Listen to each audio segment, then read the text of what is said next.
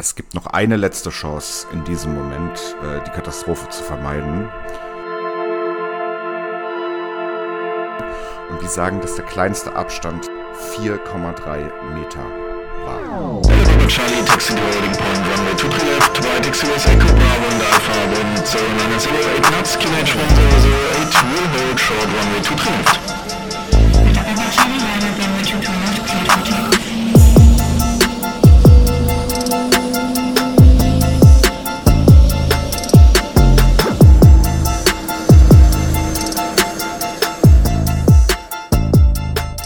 Ja, und damit herzlich willkommen zu einer neuen Folge Air Crash, einem Podcast, der sich mit Flugunfällen, Zwischenfällen, deren Hintergründen und auch den Geschichten drumherum befasst. Diese Folge wird am 20. Juni 2021 live und vor Publikum aufgenommen. Mein Name ist Sebastian, ich führe euch durch diese Show und ich wünsche euch ganz viel Spaß beim heutigen Thema beinahe Katastrophen.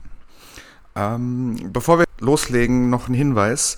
Die Aufnahme dieser Folge wird wie in Zukunft alle Aufnahmen live bei Facebook, YouTube und Twitch gestreamt. Unser Producer Leon kümmert sich im Hintergrund um die Technik und liest auch eure Live-Kommentare mit. Wenn ihr also Fragen habt, die zum Thema passen, könnt ihr die gerne in die Kommentare posten. Und wenn es passt, holt mir Leon die Frage mit in den Stream und ich versuche sie dann direkt zu beantworten. Außerdem eine Bitte noch in eigener Sache. Wir sehen das gerade bei YouTube, aber auch bei Twitch nur ein ganz, ganz, ganz kleiner Teil der Zuschauer uns auch folgt. Ich bin nicht so der Typ, der in irgendeiner Form um Follower bettelt oder so. Ähm, bei YouTube ist es aber halt leider so, dass sie mich dazu zwingen.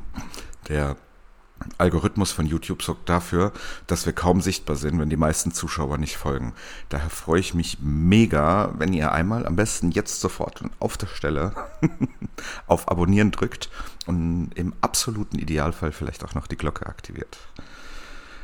Wenn ihr uns auf einem eher finanziellen Weg unterstützen wollt, dann könnt ihr das natürlich auch sehr gerne tun. Wir sind bei Patreon und bei PayPal und dazu sage ich aber am Ende der Folge noch ein bisschen mehr. So viel zum organisatorischen, dann kommen wir doch jetzt mal zum eigentlichen Thema der heutigen Folge. Diese heißt Near Miss und ich persönlich finde, dass das ein wirklich spannendes Thema ist. Es geht dabei nämlich um beinahe Katastrophen, also solche Ereignisse, bei denen einige Sicherungen versagt haben, aber am Ende alles oder fast alles gerade noch mal gut gegangen ist. Tatsächlich sind solche Ereignisse gar nicht so selten, wie man glaubt. 2010 gerät eine Ryanair 737-800 in Valencia in Luftnotlage, nachdem sie nach zwei erfolglosen Anflügen auf Alicante äh, nach äh, Valencia diverten musste und der Sprit zur Neige, Neige ging. 2014 leitet ein Airbus A321 auf dem Flug Lufthansa 1829 von Bilbao nach München kurz nach dem Start einen steilen Sinkflug mit 4000 Fuß in der Minute ein. Die Crew konnte die Maschine kurz darauf wieder unter Kontrolle bringen, aber das war auch knapp. Ebenfalls 2014 befindet sich eine äh, JR 767 im Endanflug auf die Bahn 03 in Barcelona, während ein Airbus A340 der Aerolíneas Argentinas die Landebahn kreuzt. Beide hatten Freigaben, die Flugzeuge verfehlten sich knapp. Der Airbus beschleunigte, um von der Bahn zu äh, kommen, die Boeing startete gerade so noch durch. 2018 startet American Airlines Flug 3360 in Springfield, Branson, Missouri. Auf Höhe äh, der rotierenden Embraer 145 kreuzt ein unangemeldeter Van die Startbahn. Beide verpassen sich nur um wenige, wenige Meter. Auch eine ganz, klappe, äh, auch eine ganz knappe Geschichte. Das sind ein paar Fälle, bei denen es echt eng zur Sache ging. Ähm, zwei weitere solche Fälle wollen wir uns heute dann allerdings mal im Detail anschauen. Dabei ist der erste hier in Europa gar nicht mal mehr so bekannt. Zugetragen hat sich äh, dieser erste Fall, von dem wir sprechen, am 31. Januar 2001 über der Suruga-Bucht in Japan. Das ist ungefähr 60 Kilometer südwestlich vom Stadtzentrum von Tokio. Ähm, da noch ein Hinweis äh, passend dazu. Wer meine Folge äh, zu der Kollision in Überlingen gehört hat, ist jetzt ein kleines bisschen im Vorteil, denn hier gibt es ganz, ganz, ganz viele Parallelen. In Japan damals involviert waren zwei Flugzeuge. Eine Boeing 747-400 von äh, Japan Airlines, die sich als Flug 907 mit 427 Personen an Bord auf dem Weg von äh, Tokio Haneda nach Okinawa befand. Aufgrund der dichten Besiedlung von Japan sind Inlandsflüge mit 747 dort absolut keine Seltenheit. Okinawa ist äh, eine der südlichen Inseln Japans und mit dem Flugzeug etwa zwei Stunden 15 Minuten von Tokio entfernt. Also eigentlich keine Strecke für eine 747, aber eben aufgrund der vielen Personen, die da ja befördert werden müssen, äh, werden dort solche Flugzeuge eingesetzt. Das zweite damals involvierte Flugzeug war eine DC-10, ebenfalls von Japan Airlines, die als äh, JRL 958 auf dem Weg von Busan in Südkorea äh, zum Flughafen Tokio Narita war. Da waren ungefähr 250 Menschen an Bord. Wichtig ist auch noch, bevor wir auf den Vorfall im Detail eingehen, dass im zuständigen Kontrollzentrum äh, zu dem Zeitpunkt ein 26-jähriger Auszubildender Dienst hatte, der allerdings die komplette Zeit von einem Supervisor überwacht wurde. Und jetzt gibt es noch einen kleinen Exkurs für alle, die uns nicht regelmäßig hören. Beide Flugzeuge waren mit TCAS ausgestattet.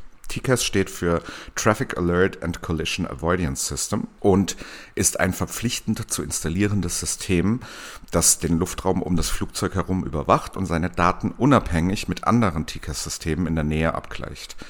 Wenn sich Flugzeuge unter einen bestimmten Sicherheitsabstand annähern, gibt das System Alarm und gibt eigenständig eine Anweisung, eine sogenannte Resolutionary Advisory, um die Konfliktsituation zu lösen.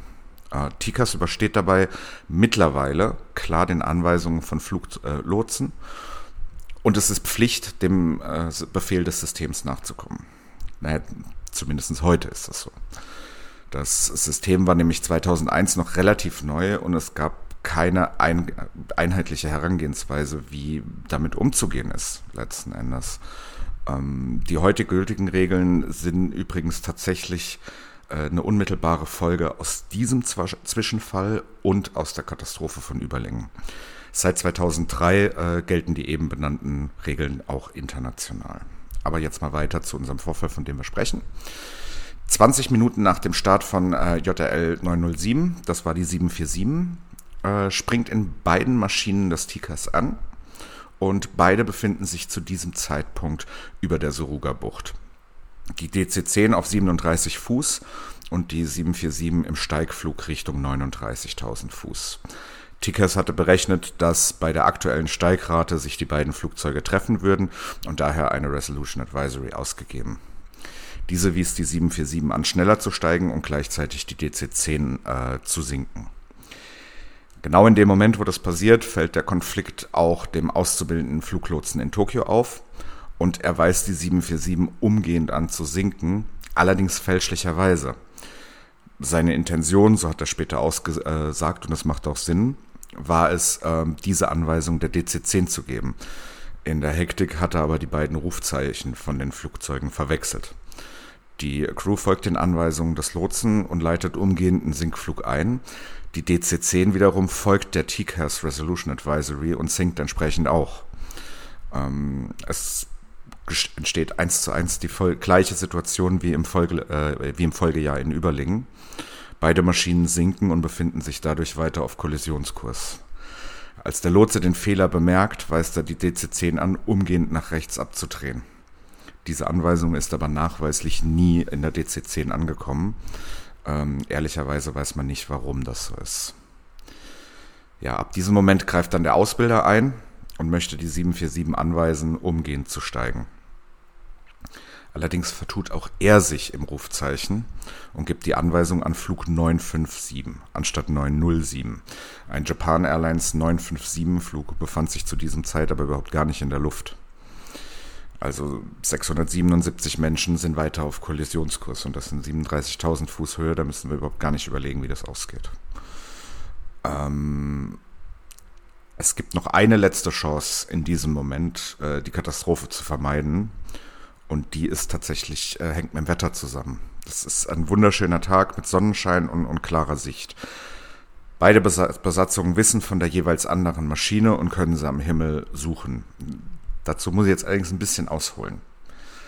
Im Sichtflug gibt es klar definierte und logische Ausweichregeln. Ähm, wenn zwei Flugzeuge frontal aufeinander zufliegen, gilt äh, für beide nach rechts ausweichen. Kommt eine Maschine von links, muss diese nach rechts ausweichen. Die Maschine, die von rechts kommt, bleibt dann in dem Fall auf Kurs. Ähm, kleiner Funfact da am Rande, das ist der Grund für die Farbgebung der Positionsleuchten. Rechts grün, links rot, hinten weiß. Kommt ein Flugzeug von links, sehe ich die grüne Leuchte, also kann ich weiterfliegen. Kommt es von rechts, sehe ich die rote, also muss ich ausweichen. Kommt es von vorne, äh, sehen beide Flieger beide Positionsleuchten und somit auch die rote. Daher müssen beide ausweichen. Diese Regeln sind international und äh, wer jetzt fragt, was das Ganze mit der weißen Leuchte zu tun hat, die, äh, die dient letzten Endes nur der genauen Positionsbestimmung im dreidimensionalen Raum. Ganz einfach gesagt, sehe ich alle drei in gleichem Abstand, äh, fliegt die Maschine gerade vor mir her. Ist die weiße näher an der grünen Leuchte, fliegt die Maschine nach rechts aus meiner Position und umgekehrt. Sehe ich nur zwei Leuchten, kommt die Maschine logischerweise auf mich zu. Also zwei farbige Leuchten. Ähm, ist jetzt alles schön und gut, aber die Maschinen waren halt nun mal beide nicht im Sichtflug unterwegs, sondern ähm, im ultra viel beflogenen Großraum Tokio da kannst du nicht einfach nach links oder rechts wegdrehen, weil da bringst du dich unter Umständen in die nächste Situation, in der du nicht sein willst. Wenn sich beide dann sehen und zum Ausweichen steigen, ist es ziemlich doof. Wenn beide gar nichts machen, ist es auch doof und so weiter. Und äh, es gab halt auch keine richtige Kommunikation zwischen den beiden Maschinen, dass der eine steigt oder der andere sinkt oder sonst irgendwas. Sie sind auch zu keinem Zeitpunkt auf die Idee gekommen, ähm, einfach beide auf TCAS zu hören, wo man niemandem einen Vorwurf draus machen kann. Das, das war damals einfach noch nicht richtig geregelt. Und das hat halt dazu geführt, dass, dass vor allem die 747 immer extremere Manöver geflogen ist, um der DC-10 auszuweichen. Hat letzten Endes auch geklappt. Ähm, die DC-10 ist die 747 überflogen und zwar mit einem minimalen vertikalen Abstand von gerade mal 135 Metern. Das ist gar nichts. Das ist richtig, richtig, richtig wenig. In der 747 sah es äh, danach allerdings nicht so gut aus, muss man ganz ehrlich sagen. Die, die, die Manöver, die geflogen wurden, um dieses Ausweichen doch noch hinzukriegen, waren so exzessiv, dass 100 Menschen an Bord verletzt wurden. Neun davon schwer nicht angeschnallte Passagiere und Flugbegleiter, aber sogar ähm, ein Getränketrolley wurden so sehr durch die Luft gewirbelt, dass mehrere Deckenverkleidungen gebrochen sind. Ein kleiner Junge ist über vier Sitzreihen durch das Flugzeug geflogen. Allerdings äh, auf der positiven Seite muss man sagen, dass die allerschwerste Verletzung, die es gegeben hat, war tatsächlich ein gebrochenes Bein bei einer 54-jährigen Dame. Die Maschine ist nach dem Vorfall und aufgrund von dem Zustand in der äh, Kabine natürlich nicht weitergeflogen, sondern sofort nach äh, Tokio Haneda umgedreht und rund 45 Minuten nach dem Zwischenfall äh, dort gelandet. An Bord der DC-10 gab es keinerlei Verletzte und ja, sie konnten planmäßig in äh, Narita landen. Was dieser Fall natürlich hatte, war ein sehr, sehr langes rechtliches Nachspiel. Drei Personen sind angeklagt worden. Ähm, der auszubildende Fluglotse und sein Supervisor und der Kapitän der 747. Alle drei wurden der Fahrlässigkeit im Beruf ähm, angeklagt. Ich weiß gar nicht, ob es den Straftatbestand in Deutschland gibt. Ich kann es mir nicht vorstellen. Der Kapitän, der wurde dabei relativ schnell und endgültig freigesprochen, da eben die TICAS-Regeln zu dem Zeitpunkt nicht klar waren und ähm, seine extremen Ausweichmanöver als im Notfall angemessen bewertet wurden. Ähm, letzten Endes kann man dem ja auch tatsächlich nur zustimmen, weil er hat ja wirklich Schlimmeres äh, verhindert durch das, was er da gemacht hat. Von daher denke ich doch, dass das ähm, ja richtig war so letzten Endes. Der Prozess gegen die beiden Lotsen allerdings der zog sich in unterschiedlichen Phasen bis ins Jahr 2010, also neun Jahre nach dem Zwischenfall. Ähm, zwischenzeitlich gab es mal eine Forderung von der Staatsanwaltschaft von zehn Jahren Gefängnis für den Auszubildenden und 15 Jahre für den äh, Supervisor. Dem ist das Gericht nicht gefolgt. Diese erste Verhandlung hat in einem Freispruch geendet. Das war schon 2006, also das hat echt lange gedauert. Ähm, man ist aber zu dem Schluss gekommen, dass die Fehler der beiden Lotsen nicht hauptursächlich für den Zwischenfall wären. Die Staatsanwaltschaft hat gegen das Urteil Einspruch eingelegt. Und in einem zweiten Prozess kam es dann letzten Endes zu einer Freiheitsstrafe von zwölf Monaten beziehungsweise 18 Monaten, wobei auch hier der Supervisor die höhere Strafe bekommen hat. Beide Strafen sind aber zur Bewährung ausgesetzt werden, worden. Interessant dabei ist, dass äh, die Luftverkehrskontrolle in Japan von der Regierung betrieben wurde und ähm, da die Schuld nun im rechtlichen Sinne geklärt war, folgte ein Zivilprozess. Und in dem hat auch die, ist auch die japanische Regierung tatsächlich verdonnert worden, in Anführungsstrichen, und musste äh, Japan Airlines 82,4 Millionen Yen Entschädigung zahlen. Das klingt jetzt erstmal wahnsinnig viel. Inflationsbereinigt sind es heute etwa 660.000 Euro. Also so wahnsinnig viel ist es dann doch auch nicht. Ja, aber letzten Endes haben an diesem Tag 667 Personen ihr Leben einer ganz großen Portion Glück zu verdanken. Die Katastrophe, die im Übrigen zweifelsohne Teneriffa sowohl in der Anzahl der Betroffenen als auch in der Anzahl der Opfer übertroffen hätte, blieb aus.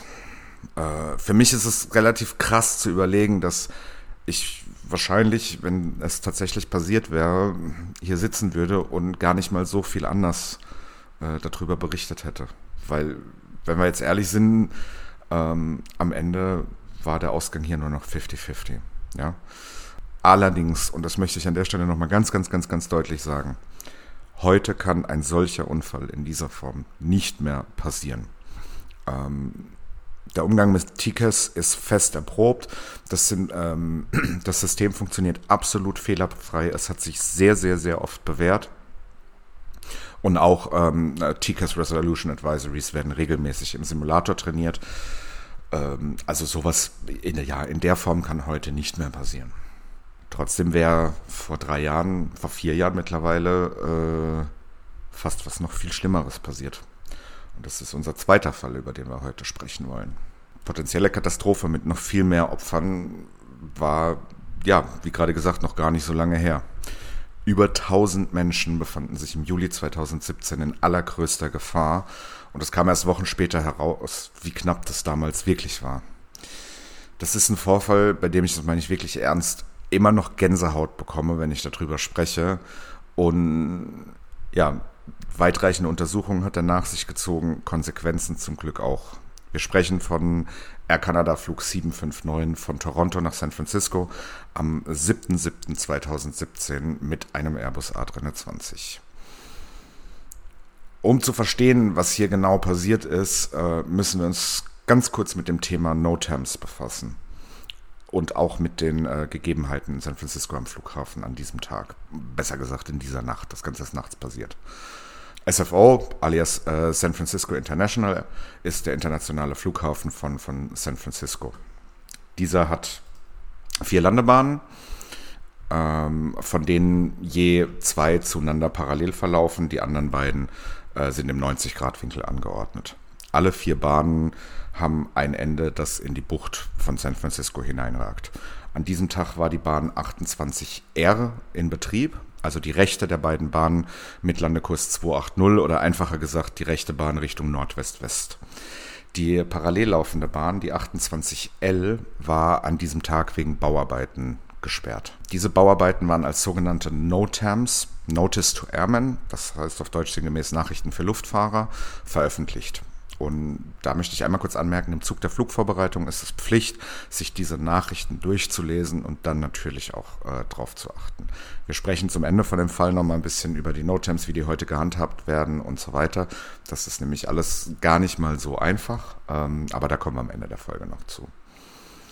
Air Canada 759 erhielt um 23.46 Uhr, wir sprechen Lokalzeit, die Erlaubnis auf der Bahn 28R zu landen. Ähm, zu diesem Zeitpunkt befanden sich auf dem in Landerichtung rechts von der Bahn liegenden Taxiway Charlie vier Flugzeuge ähm, und die auf den Start gewartet haben, schlicht und ergreifend. Äh, das waren zwei äh, United Airlines 7879, eine United 737-900 und ein äh, A340-300 der Philippine Airlines mit insgesamt 937 Personen an Bord. Der A320 von Air Canada hatte dazu nochmal 1040 Personen an Bord. Ähm, Im Zuge der Bauarbeiten war die Befeuerung der 28L, also der linken Bahn, komplett ausgeschaltet. An der Schwelle war ein 6,2 Meter breites, blinkendes, gelb blinkendes X angebracht, wie das in so einem Fall ähm, üblich ist. Ja, die Crew von der Air Canada 759 war zu diesem Zeitpunkt schon sehr, sehr, sehr lange im Einsatz. Ähm, der First Officer hatte seit 12 und der Kapitän seit 19 Stunden keine längere zusammenhängende Pause. Das ist ein Umstand, ähm, unter dem beide mit einer US-Lizenz nicht mehr hätten fliegen dürfen. Nach kanadischen Regeln war der Flug allerdings völlig legal und es, ist, es zählt halt im Flugzeug immer das Recht des Landes, in dem das Flugzeug zugelassen ist. Ähm, die Crew flog den Anflug nach Sichtflugregeln. Das ist eine Praxis, die bei Nachtanflügen auf San Francisco äh, von ganz, ganz, ganz vielen Airlines verboten ist. Unter anderem, weil die Landerichtung 280, also 28, äh, gegen die hellen Lichter der Stadt läuft und die Bahnmarkierungen unter Umständen schlecht zu erkennen sind. Ja, die Maschine war dann im Anflug und ungefähr 1100 Meter vor der Bahn fragt Air Canada 759 beim Tower nach, ob sie wirklich auf die 28R freigegeben sind, weil sie dort Lichter sehen würden.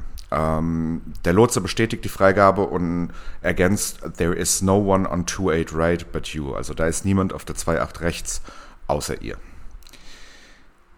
480 Meter vor der Schwelle der Bahn wird den Piloten in wartenden Flugzeugen dann klar, ähm, die Maschine ist definitiv auf die Taxiway, also auf Taxiway Charlie und nicht auf die Landebahn ausgerichtet. Der Philippines äh, A340, das ist der zweite in der Reihe, schaltet sofort seine Landelichter an, um die, den Air Canada A320 zu warnen. Der Pilot der vorderen 787 unterbricht den Funk und ruft, uh, Where is this guy going? He's on the taxiway.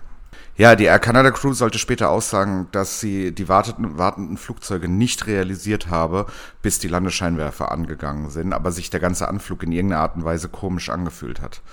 Ähm, nach dem Funkspruch der United 787 weist der Lotse Air Canada 759 sofort an, durchzustarten.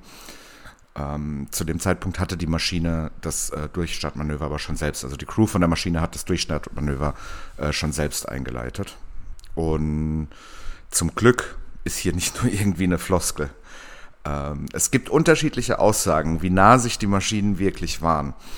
Aber ich habe jetzt, als ich mich da ein bisschen reingelesen habe und nochmal recherchiert habe, rausgefunden, dass in deutschen Quellen das oft auf Übersetzungsfehler oder Verwechslungen zwischen Above Ground Level und über der anderen Maschine, also äh, Boden dann gibt es auch teilweise Aussagen zu normal Null. Der Flughafen ist natürlich direkt am Meer, aber ist ja trotzdem ein bisschen erhöht. Ja. Oder man verwechselt eben äh, über Grund und halt eben über dem Dach der anderen Maschine, sage ich jetzt mal. Und Flugzeuge sind jetzt auch nicht gerade niedrig ich beziehe mich jetzt auf die Aussage von der NTSB, das halte ich am vernünftigsten und am realistischsten. Und die sagen, dass der kleinste Abstand zwischen Air Canada 759 und dem Philippines A340 äh, gerade mal 4,3 Meter waren. Und das ist halt schon echt verdammt wenig. Also es gibt ein Video davon. Ähm, in dem Video sieht man einfach, wie das landende Flugzeug, das da stehende Flugzeug ganz intensiv anstrahlt. Ähm, 4,3 Meter, das ist gar nichts. Das, die Maschine war in der niedrigsten Bodenannäherung 18 Meter über Grund und so eine 7, äh, nee, so eine A340 ist 17,8 Meter hoch, wenn man das Leitwerk mit einberechnet. Ja, also 20 Zentimeter Differenz. Also hätte die Crew das Durchstarten abgewartet, bis vom Lotsen die Anweisung kam, durchzustarten, dann hätten wir auf jeden Fall die größte Katastrophe der Luftfahrtgeschichte da erlebt. Weil es wäre halt, also jetzt die ganz vorne stehende 787 weiß ich nicht, aber die restlichen Maschinen wären auf jeden Fall äh, ja, da mit betroffen gewesen. Und da wollen wir uns jetzt mal noch anschauen, wie das passieren konnte. Es gibt nämlich verschiedene Faktoren, die dazu geführt haben. Und eigentlich nur einen einzigen Faktor, der dazu geführt hat, dass das letzten Endes nicht passiert ist, was ja auch reicht. Also ja, um Himmels Willen. Wir sprechen von Müdigkeit.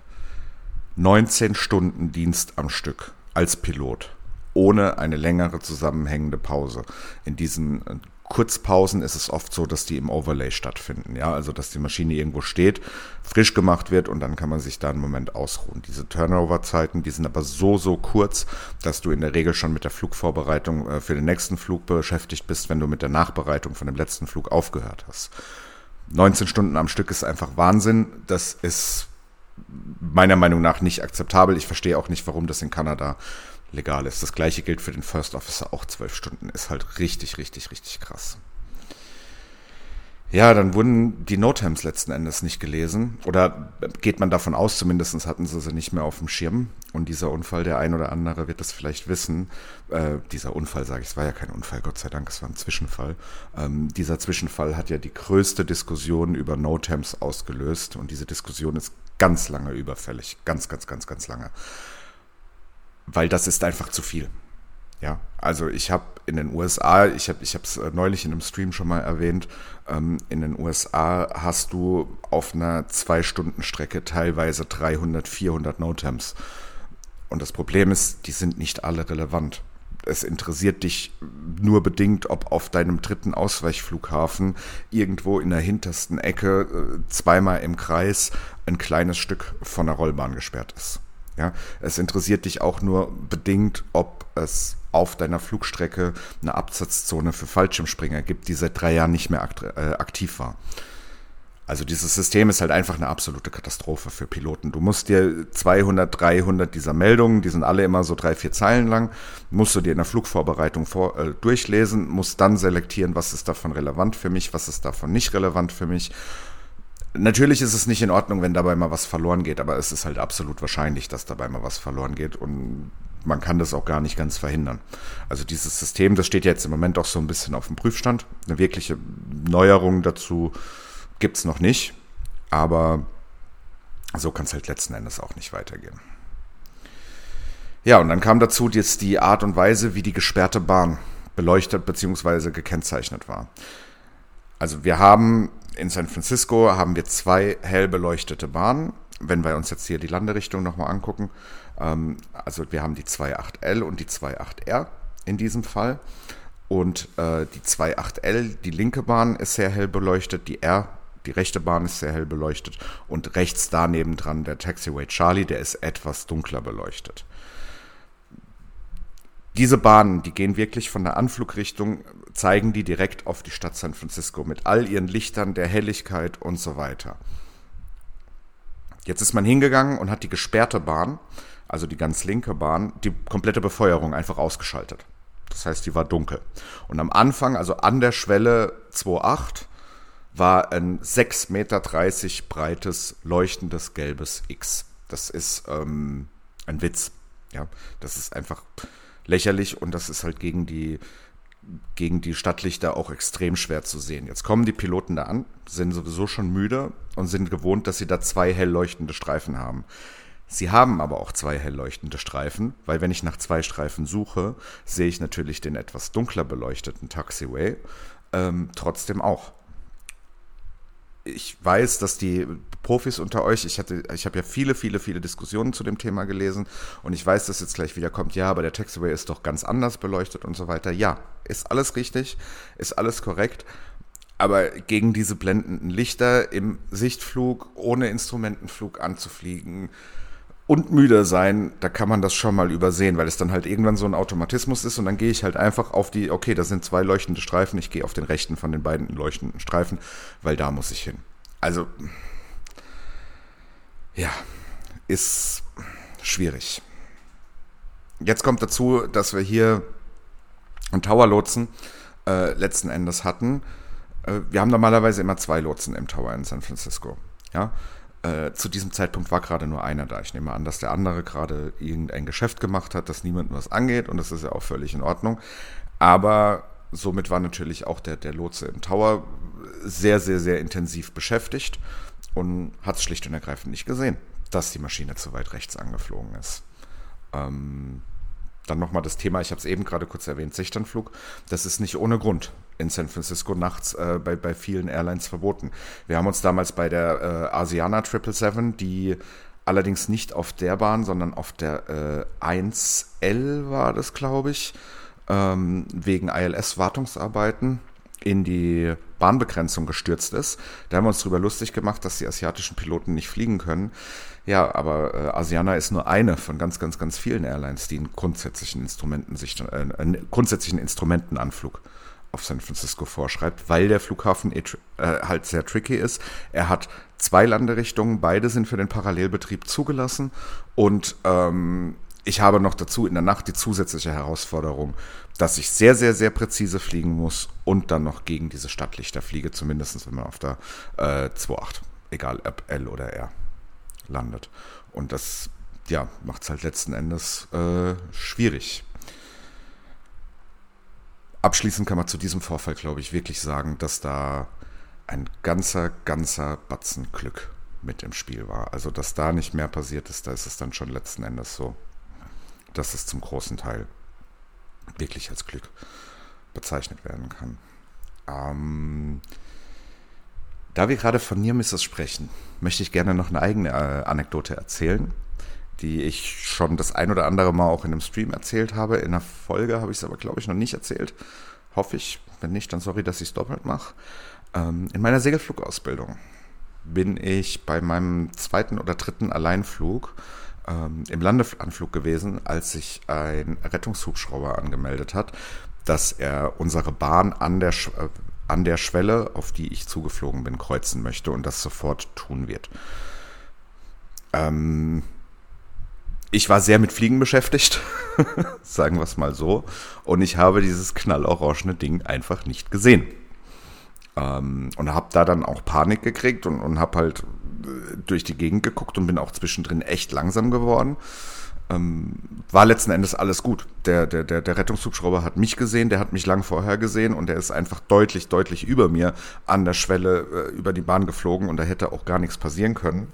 Aber ja, man kommt halt ganz, ganz, ganz schnell selbst in der Situation. Ich habe vorhin auch einen Kommentar, als ich, ähm, ich habe ja die Ankündigung hier für, für den Livestream heute habe ich bei, bei Facebook und auch bei Instagram gepostet. Und irgendwo habe ich einen Kommentar gelesen, ähm, dass es äh, relativ häufig passiert, dass man in der, in der General Aviation Geschichte doch tatsächlich frontal aufeinander zufliegt. Das ist auch absolut richtig. Äh, Flam, was quasi die, die Kleinflugzeug, äh, Kleinflugzeugversion von TCAS ist, macht das alles deutlich einfacher heute, aber es ist halt eben in, in den kleineren Klassen nicht vorgeschrieben. Und dementsprechend gibt es da auch immer noch eine, eine relativ akute Gefahr.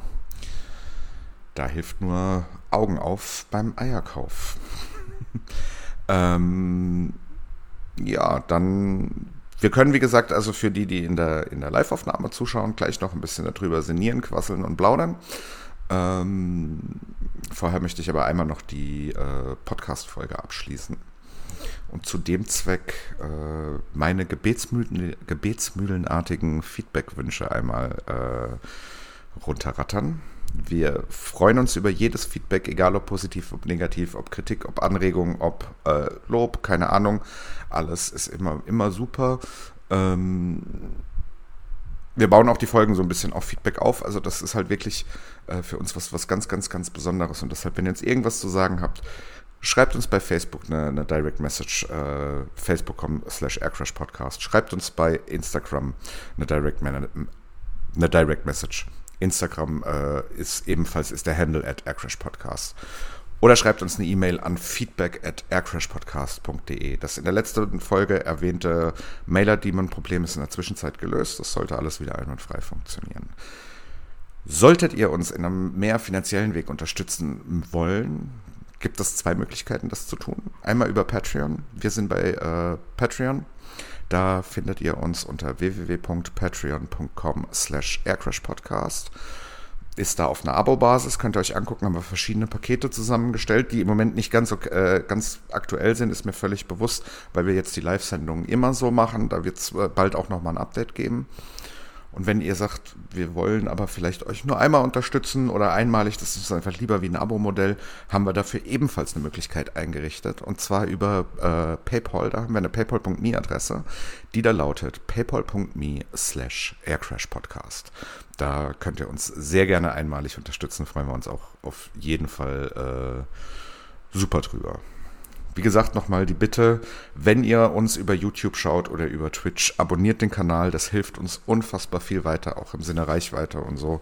Ähm, da freuen wir uns auf jeden Fall mega drüber. Und ein kleiner Hinweis sei mir noch erlaubt auf unseren Online-Shop. Ihr seht ähm, wenn ihr das Ganze als äh, Stream guckt oder euch vielleicht auch bei YouTube anguckt, um mich rum steht das ein oder andere kleinere und auch größere Flugzeugmodell. Wir vertreiben Flugzeugmodelle über unseren Online-Shop www.flugwerk24.de. Da kriegt ihr auch mit dem, egal wie groß oder klein geschrieben, ich habe es jetzt extra so eingerichtet, ähm, mit dem Gutscheincode AirCrash10 jederzeit 10% als Hörer von diesem Podcast.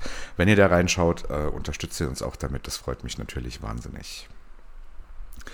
An dieser Stelle soll es das äh, für heute dann aber auch erstmal gewesen sein. Ist ein bisschen eine kürzere Folge, aber zwei super spannende Themen, ähm, die beide irgendwie zu kurz sind, um eine ganze Folge draus zu stricken, aber auch zu schade sind, um, um jetzt überhaupt nicht drüber zu sprechen. Ähm, ja, und dann würde ich mal sagen, wir machen das jetzt erstmal so, dass ihr uns euch weiter überraschen lassen müsst, müsst, was in der nächsten Folge kommt. Ich weiß es nämlich selbst immer noch nicht, muss ich ganz ehrlich sagen. Und in diesem Sinne wünsche ich euch eine gute Zeit. Und bis nächste Woche. Tschüss.